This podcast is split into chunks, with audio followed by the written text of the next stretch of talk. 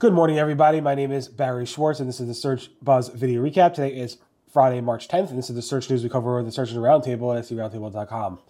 We had the Google February 2023 product reviews update complete on March 7th. The site name, favicon, and new sponsor label come out on desktop officially after many, many months of testing. Google Discover um, does impact the helpful content, uh, does get impacted by the helpful content update. Google did a flip flop there a couple times, which is pretty crazy. Bard is not search according to Google, and Bing Chat, a lot of stuff going on with that. So definitely stay tuned, a lot to discuss. I'd like to thank our sponsor, Rank Ranger. Rank Ranger is the all in one professional SEO software. Rank Ranger is a comprehensive SEO platform that lets you grow your business with data and analytics. It offers valuable insights through advanced rank tracking, improved above the fold tracking, organic share of voice reporting, actionable SERP features data, and SERP analysis tools. We use them all the time to keep track of these Google algorithm updates. They're an excellent tool. Definitely check them out. Thanks for sponsoring Rank Ranger.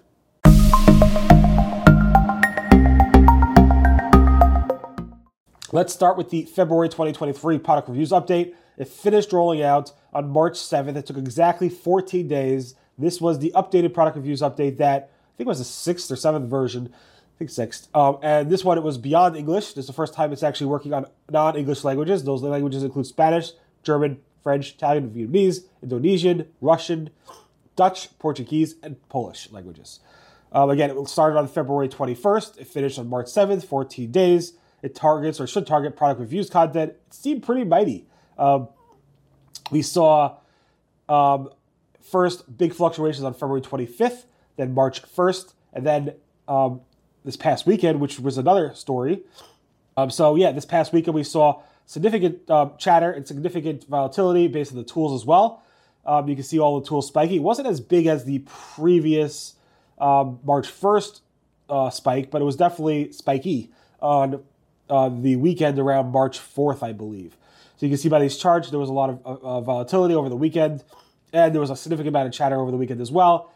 Seems like things calmed down significantly after that, but then noticing a little bit of chatter this morning on March 10th. So if you are noticing anything there, I may have a report over the weekend or on Monday around that.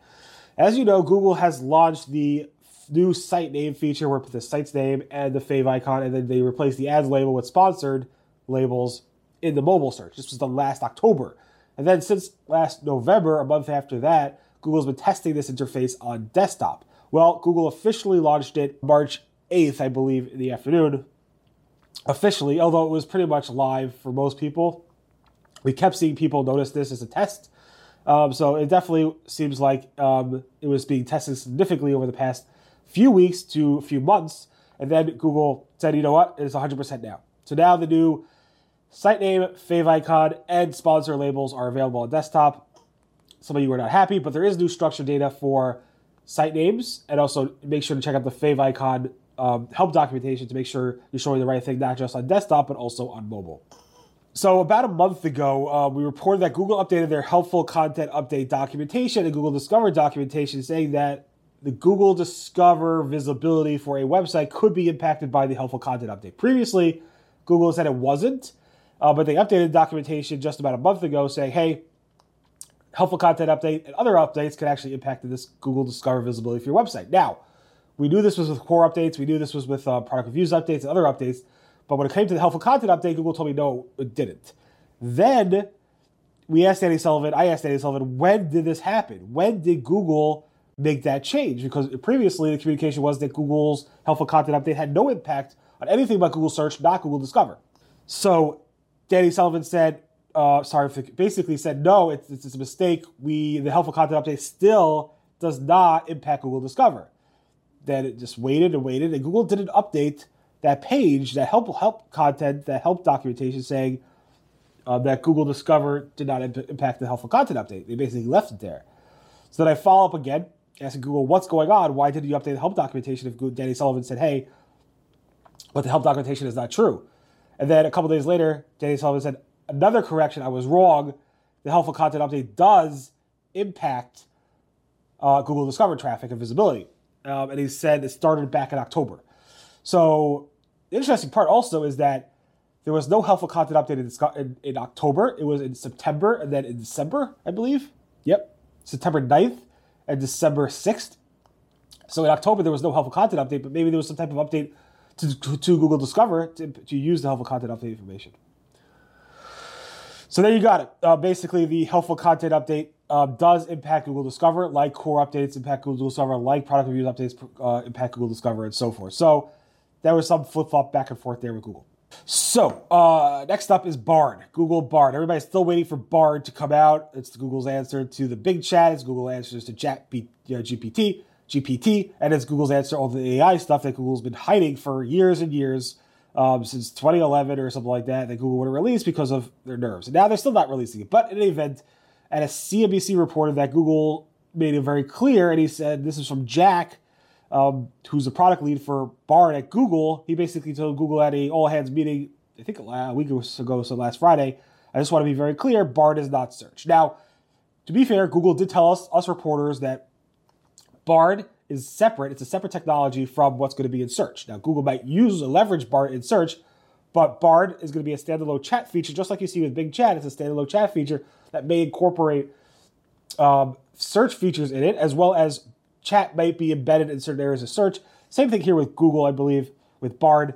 That Bard is separate from search. I just wanted to make that clear, uh, which is pretty interesting. There's a bunch of little interesting tidbits here.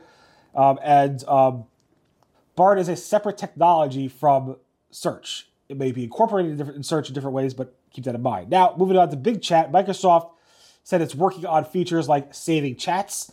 Um, so you can actually do search uh, uh, chats in Bing Chat, and it will save them for later. That's probably the number one feature, according to uh, Mikhail from Bing. Also, they have improved some less popular languages recently, like Hungarian, for example. Uh, so they hope to improve all of them in the future, so that's working better. They also increased the chat limits significantly, and uh, Yusuf from Bing announced that there are 45 million total chats. One third of daily previews are chat user are user chats daily. One third of the preview users are brand new to Bing, and they hit the 100 million daily active user mark, which is pretty cool. Also, with Bing Chat, uh, Glenn Gabe noticed that Bing Chat also could embed answers, not just like local results, shopping results, um, you, you name it, uh, like news results, but also they actually could embed answers, like answer to feature snippets or whatever, right into this into the Bing Chat results, which is pretty cool. And on the Bing Chat side, it looks like they're starting to pass along some analytics referral data, um, specifically from the Edge sidebar. So I'm seeing two um, little um, sides of analytics data, referral data. So edgeservices.bing.com and link.edgepilot.com are showing up in my analytics.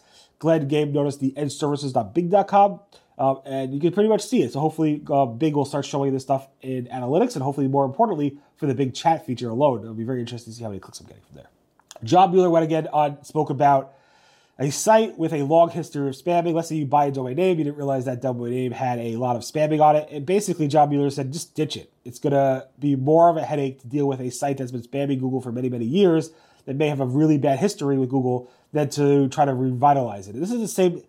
Um, messaging that Google had even in the back cuts days, where basically you have to dig yourself out of, a hole. So if the new websites, new domains start here, you want to start here. You don't want to buy a new domain that's been used for a while, that's a has a bad history, and actually starts down here, and then you have to go oh, all to get over here just to get to the level playing field. You want to start here if you can, so they can go up, as opposed to starting here and have all this leeway to go ahead and dig out of that hole. So, again, typical advice from Google, but John reiterated it.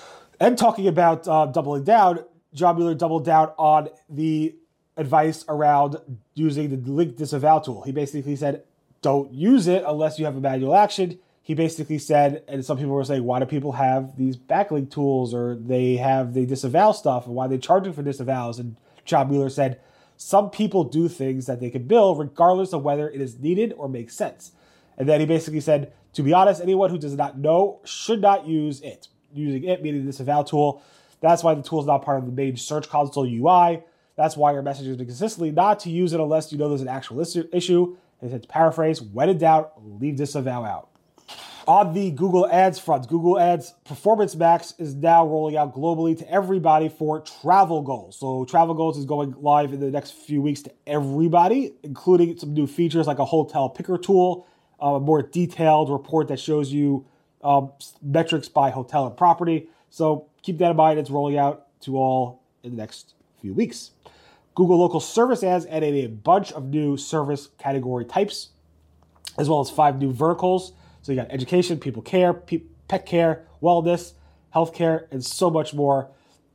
I have a whole list of the new uh, verticals in there. Uh, there's about 70 now in total, so definitely take a look at that, which is pretty cool. Uh, Google has updated its reviews guidelines for Google Maps, user contributed guidelines, uh, specifically for the personal information and fake engagement. The personal information, uh, Google added a bunch of new things around. We don't allow content that contains private inf- or confidential information, such as credit cards, medical records, et cetera, et cetera. And there's a bunch of other things in there as well. And also, fake engagement added a whole new bullet point saying content that has been posted using emulator or other device tampering services, modified operating systems, or other mimics uh, to mimic engagement and so forth against the guidelines. Uh, these two things were spotted by Stefan uh, as well as Colan Nielsen. So definitely take a look at that. Pretty cool stuff. And make sure to stay up on top of these Google review guidelines. Google's blue highlights for the feature snippets is fully live now. It uses a bigger font size. It highlights things in blue. It's available I think both on desktop and mobile. Um, and it's fully live. Google's been testing this, I think, for several months now, uh, both in yellow and blue. It looks like the blue survived. Um, and there's also highlight and overlays as well on that as well, which we covered before. It looks like the Google Explore feature, which you get to by going to mobile, searching for something, and then scrolling and scrolling and scrolling and scrolling, and then scrolling a little bit more until you get this Google Explore type of portal inf- interface. Uh, Glenn Gabe noticed that after he scrolled a bunch of times, that you will go ahead and now see potentially some local pack results.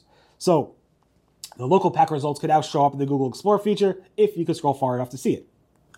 Google's also testing alternatives to the people also ask. We saw from Kanishi uh, more to ask. Here's a screenshot of that. We saw from Genstar um, others want to know, and people are also asking. So Google's testing a bunch of alternatives to titling how that feature works. Again, there's no changes to the feature, but the titles are changing. Google has updated their Google datasets box in the Google search results to add a more button. Um, this is actually spotted moons and moons ago, actually a month ago or so, from Dave Davies. Um, I didn't think it was new per se, but then Google blogged about it a month after he spotted it, and it seems to be new. And Google Trends has launched a new design. It's the cool thing about it is it's good to look at, it's good to the eyes, it has a cool bunch of new uh, data um, and ways to chart data, and they're actually linked to articles on the web, which is very good for publishers. Any event, thanks so much for listening to the Search Buzz video recap. My name again is Barry Schwartz of the search news we covered over at the Search Engine Roundtable at SERoundtable.com over the past week. Again, my name is Barry Schwartz, which I just said. And I'd like to thank Rank Ranger again for sponsoring. Everyone have a great, healthy, safe weekend. And I apologize for the congestion. Got to get rid of it. Uh, but hope you guys have a nice, safe, and healthy weekend. Bye bye.